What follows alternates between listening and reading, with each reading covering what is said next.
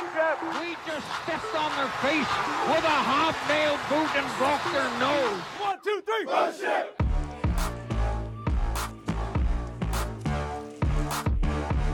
Welcome to the Title Run Sports Podcast. I'm your host, Dave Bethay, coming to you right before the new year, two days before Georgia engages in a epic bowl matchup, or what was going to be an epic bowl matchup with Florida State.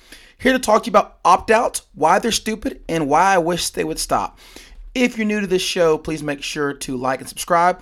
Follow us on social media, Facebook and Twitter, or email us, titlerunsports at gmail.com. So I'm recording this the afternoon of December 28th, two days before Georgia plays Florida State in the Orange Bowl. And the big story is how UGA, as of right now, has no opt outs, and Florida State is up to, I believe, 20 between injuries, the transfer portal, and people opting out for the draft.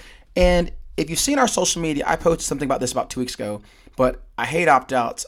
I don't agree with them. And everybody wants to tie these opt outs to the potential earning power of these players, saying they're going to risk injury and they need to think about their future and their families and all these other things. And I was reading some post early this week where if you speak out against opt out, it's because you're either a fanatical fan that only cares about your team and the outcome of the bowl game that's supposedly meaningless, or it's because you're simply out of touch and don't understand. Nah, nah. I'm not either.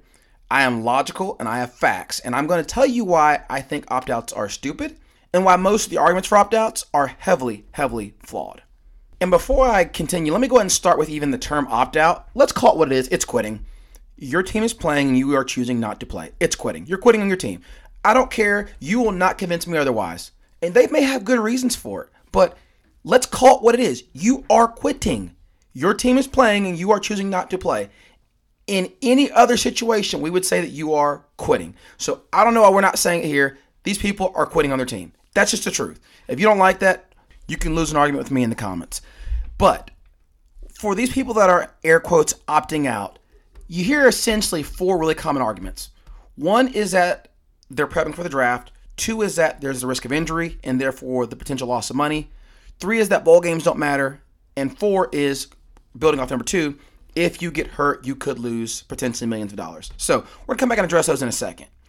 But right now we're watching opt-outs just absolutely ruin the bowl season. They make the majority of the teams playing outside of the CFP almost recognizable.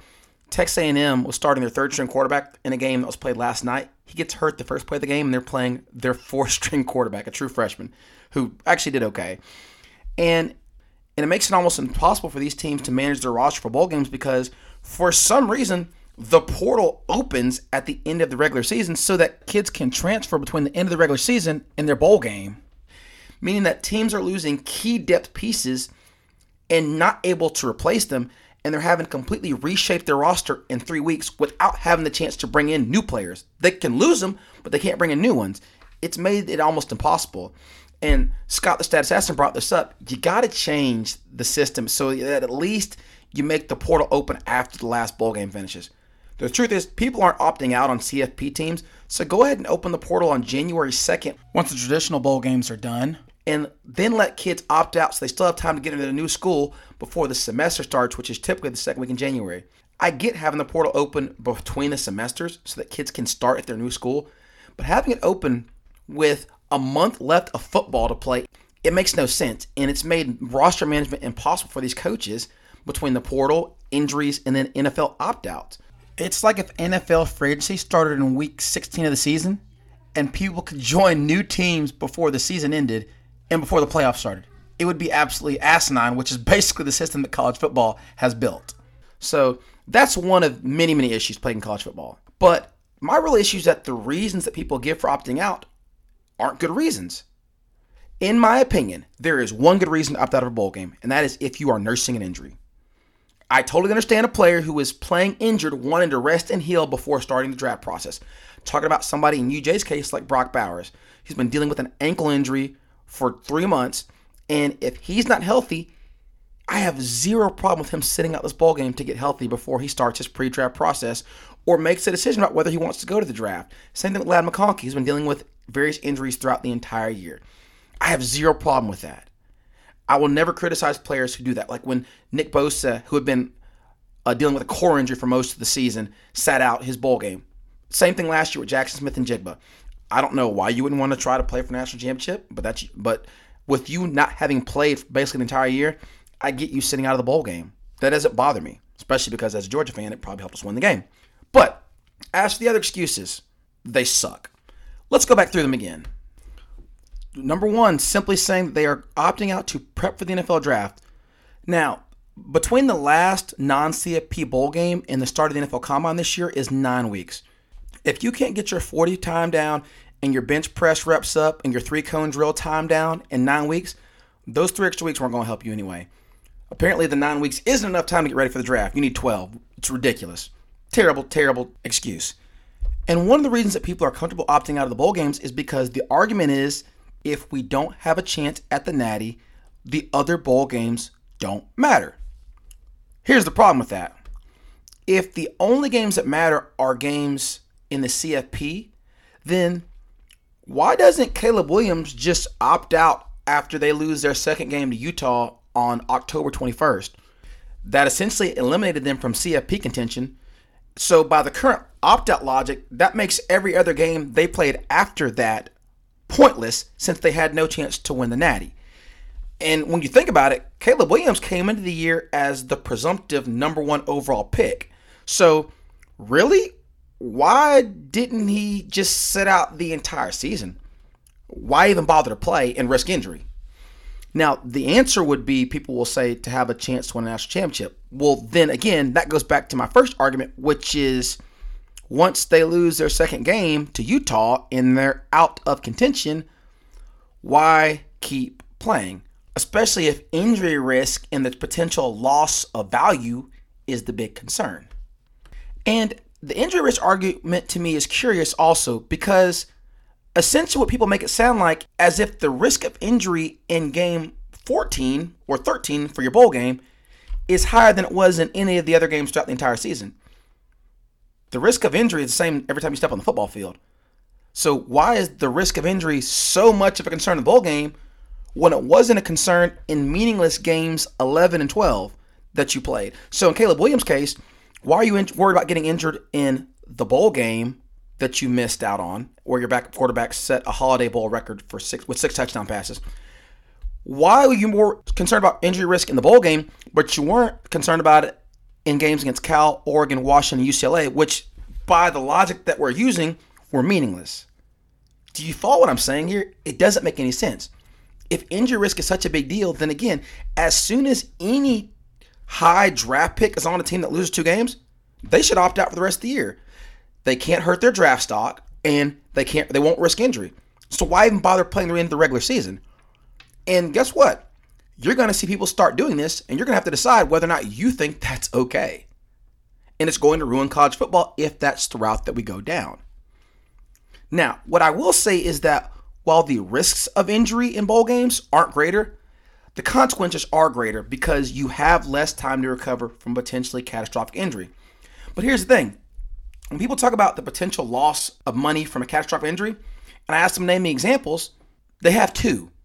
It's Jake Butt from the University of Michigan and Jaylon Smith from the University of Notre Dame. Those are the two. In the whatever it's been, eight or nine years that opt outs have been a thing, starting back with the McCaffrey and Leonard Fournette years, we've got two potential expected first round picks that have actually gotten injured and lost money. Two. And to hear people tell it, there's so much risk of losing money if you play in this bowl game and you're projected high pick in the draft. Yeah, it's happened twice. Now, we do need to take a second to talk about both these stories. Jake Butt, who is an All American tight end for Michigan, tore his ACL in 2016 in the Orange Bowl against FSU. He ended up falling to the third round, going to Denver. And this is his own words describing the injury and what went into it.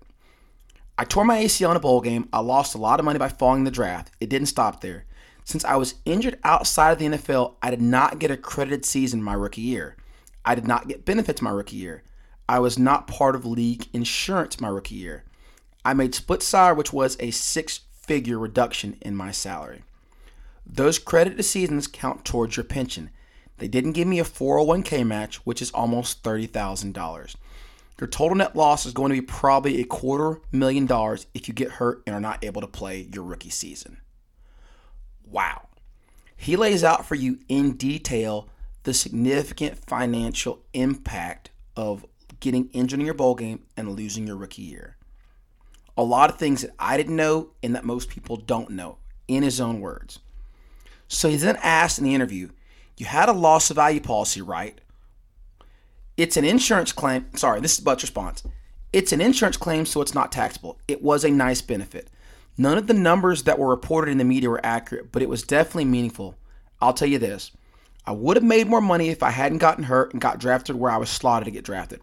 I would have made more money by having a healthy NFL career. It helps the pain a little bit, but I can't sit here and tell you I didn't have a lot of sleepless nights wondering what if. Butt goes on to say he doesn't at all regret playing in the game, and he actually had an infection that made him sick and almost missed the game because of it. But he says he doesn't regret playing the game and he would do it again. Jaylon Smith says the same thing. He said he doesn't regret playing the game at all and he would do it again. And Butt ended up tearing the ACL in the other knee the next year or the year after that, and he ended up with three significant knee injuries in a short amount of time and ended up flaming out of the NFL. Uh, the so just to clarify, the second ACL tear was in the opposite knee, was not related to the first one. He was covering a kickoff and slipped on wet turf, so that's what happened. Um, Jaylon Smith, the other one we talked about, All American LB that tore his ACL and MCL in the 2016 Fiesta Bowl versus OSU. It was kind of a cursed year. He was a projected top 10 pick, maybe even top 5 pick, and he fell to number 34 overall, so not as far as Butt. Now, he sat out his rookie year, but he ended up making the Pro Bowl in 2019 and got the bag. Six years, $68 million from the Cowboys, 35 million guaranteed. Now, he's already been cut and bounced around the league, but he still got his guaranteed $35 million contract, and he got his bag. And again, he said he did not regret playing his ball game. But those are your two examples. That's what could happen. It altered the entire course of Jake Butt's football career with his injury in a quote unquote meaningless bowl game at the University of Michigan. Not so much for Jaylon Smith because he was able to make a full recovery and get his big NFL contract. But that's the argument. Guys get hurt and guys can lose money. Here's the problem. While that may be true if you are like a truly high end prospect, someone like Caleb Williams who knows he's going in the top five, probably going to go number one overall. But it's spiraled to the point where you have people opting out of bowl games that are projected to be fifth, sixth round picks, maybe even UDFAs, and it's hurting them. And no one's talking about that. People talk about the potential effect of guys that opt out and how it could lose them money if they get hurt, but they're not talking about the fact that some guys opt out when they have a chance to help their draft stock by good bowl performance. I had a guy on Facebook tell me, well, you can't really help your draft stock by one game. Oh, I beg to differ, but we'll get to that in a second. But here's a brief history of UGA's opt outs of the last few years of the Kirby Smart era. So, started in 2018 when DeAndre Baker opted out, didn't play the ball game against Texas. As y'all know, we played terrible. We ended up losing, uh, and it really stunned the momentum of the program coming off a national championship runner up season. That was the end of the Jake Fromm era, and Baker did end up getting drafted in the first round still. The next year, when we played Baylor in the Sugar Bowl, we had Brian Herrien opt out, Andrew Thomas opted out, Isaiah Wilson opted out, Tyler Clark opted out, and J.R. Reed opted out. Now, J.R. Reed was supposedly dealing with a foot injury that came out later. Andrew Thomas and Isaiah Wilson ended up both going in the first round. But Brian Herrien, who opted out of that game, went undrafted, and Tyler Clark, who opted out of that game, went undrafted. Maybe playing in that game would not have had any implications for their draft status, but it certainly didn't help them not playing in that game, as they both went undrafted, and neither is in the NFL right now, to my knowledge. I know for fact Herrien isn't. 2020, Eric Stokes opts out, ends up going in the first round of the Green Bay Packers. Ben Cleveland opts out, Monty Rice opts out, Trey McKitty opts out, and DJ Daniel opts out. Cleveland, Rice, and McKitty all had been dealing with injuries, although I think um, Cleveland and McKitty, I think, have been playing through their injuries. But they opted out because they were still healing from injuries. And as I said, I'm never going to give people crap over that. All three of them were drafted in the third round. DJ Daniel went undrafted. and again, I can't tell you that playing in that game would have helped him, but it's hard to see how it would have hurt him. Now, obviously, in 21 and 22, Georgia played in the CFP and you had no opt outs. But this is an interesting stat that Kirby Smart shared. In the 2020 NFL draft, 58 of the first 64 picks played in their bowl game. Now, again, I can't tell you that there's no risk and no chance of losing value if you get injured in the bowl game.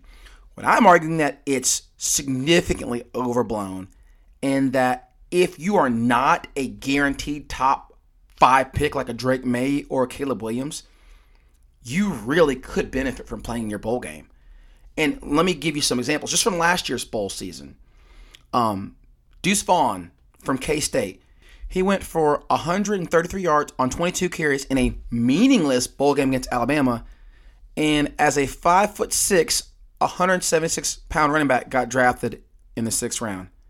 Now, you tell me that he's going that high without putting a show on against one of the best defenses in the country in Alabama. In that same game, on the other side, Bryce Young, who's already projected to be a top five pick, plays, goes for 321 yards, five touchdowns, and no interceptions against K State, netting him his highest QBR of the year, essentially the best game he played all year. And people left that game saying he had cemented himself as QB1 going into the draft season. Another one from last year, Tyjae Spears from Tulane. He goes for 205 and four touchdowns in a massive upset over USC. And he was taken number 81 overall. Again, you cannot tell me that that game did not affect his draft stock. This is not an example of a non opt out game, but the year before, Jackson Smith-Njigba goes bonkers in the in the um, Rose Bowl, a performance that was so good he was basically able to sit out his entire junior year and still be a first round draft pick. Don't tell me that game didn't help his draft stock. In last year, even though this was in the CFP, CJ Stroud's game against Georgia answered questions for a lot of people about how he dealt with pressure, his mobility, and his ability to perform in big games. People came out of the game saying he has just shot up into the top 10 on draft boards. I know that was a CFP game. My point simply being bowl games can help your stock, and we've seen it, even one game, especially when you're playing against elite competition. Now, last year, notable players like Will Levis of Kentucky, Joey Porter Jr. of Penn State, and Michael Mayer of Notre Dame all opted out. All of them were considered first round, top 30, top 40 picks. Um, some people had Joey Porter like in the top 10 and Will Levis in the top 10. All into the pre draft tr- process with consensus first round draft projections and all went in the second round. And again, I can't tell you that playing in the ball game would have helped. They prevented injury. Maybe they would have fought if they got injured. But I'm sure they were told all along, you've got first round grades and first round buzz. Don't risk it. When in reality, playing a game against elite competition and performing well could help you shoot up draft boards. This is what I don't get about the Florida State opt outs. Johnny Wilson, don't you want to go play against Kamari Lassiter, a potential first round draft pick in this year's draft, ball out, and improve your draft stock? Like J- Jared Verse, don't you want a chance to go against Amarius Mims, a potential first round draft pick? Y'all, I know he's not playing. I'm just talking theoretically. And show people that you have first round pass rush ability I don't get it. The running back Benson is also opting out. Don't you want to go see if you can put on a Cody Schrader performance and make yourself some money? Put a, put on a Tyjae Spears performance from last year's bowl season and make yourself some money. Why wouldn't you want that opportunity? And I truly think this is the approach that Kirby Smart is taking with his players, saying, look at this as an opportunity to improve your draft stock, not as a risk. Whatever it is he's saying, it's working because, again, UGA's got all their players practicing and ready to go for the bowl game, and a lot of teams don't. And the thing that people are missing that they aren't talking about is that there's a whole lot more players like DJ Daniel and Brian Herrien, and even a few years ago, Trevon Grimes from Florida, who are opting out of these games, going undrafted, and the opt out is not helping their draft stock. But again, nobody wants to talk about that. Either way, I'm just one man, and my opinion doesn't matter. Opt outs will continue, and I'll continue to be upset and grumpy and complain about them. This has been Dave Bethay for the Title Run Sports Podcast. That's it for today. Thank you for listening.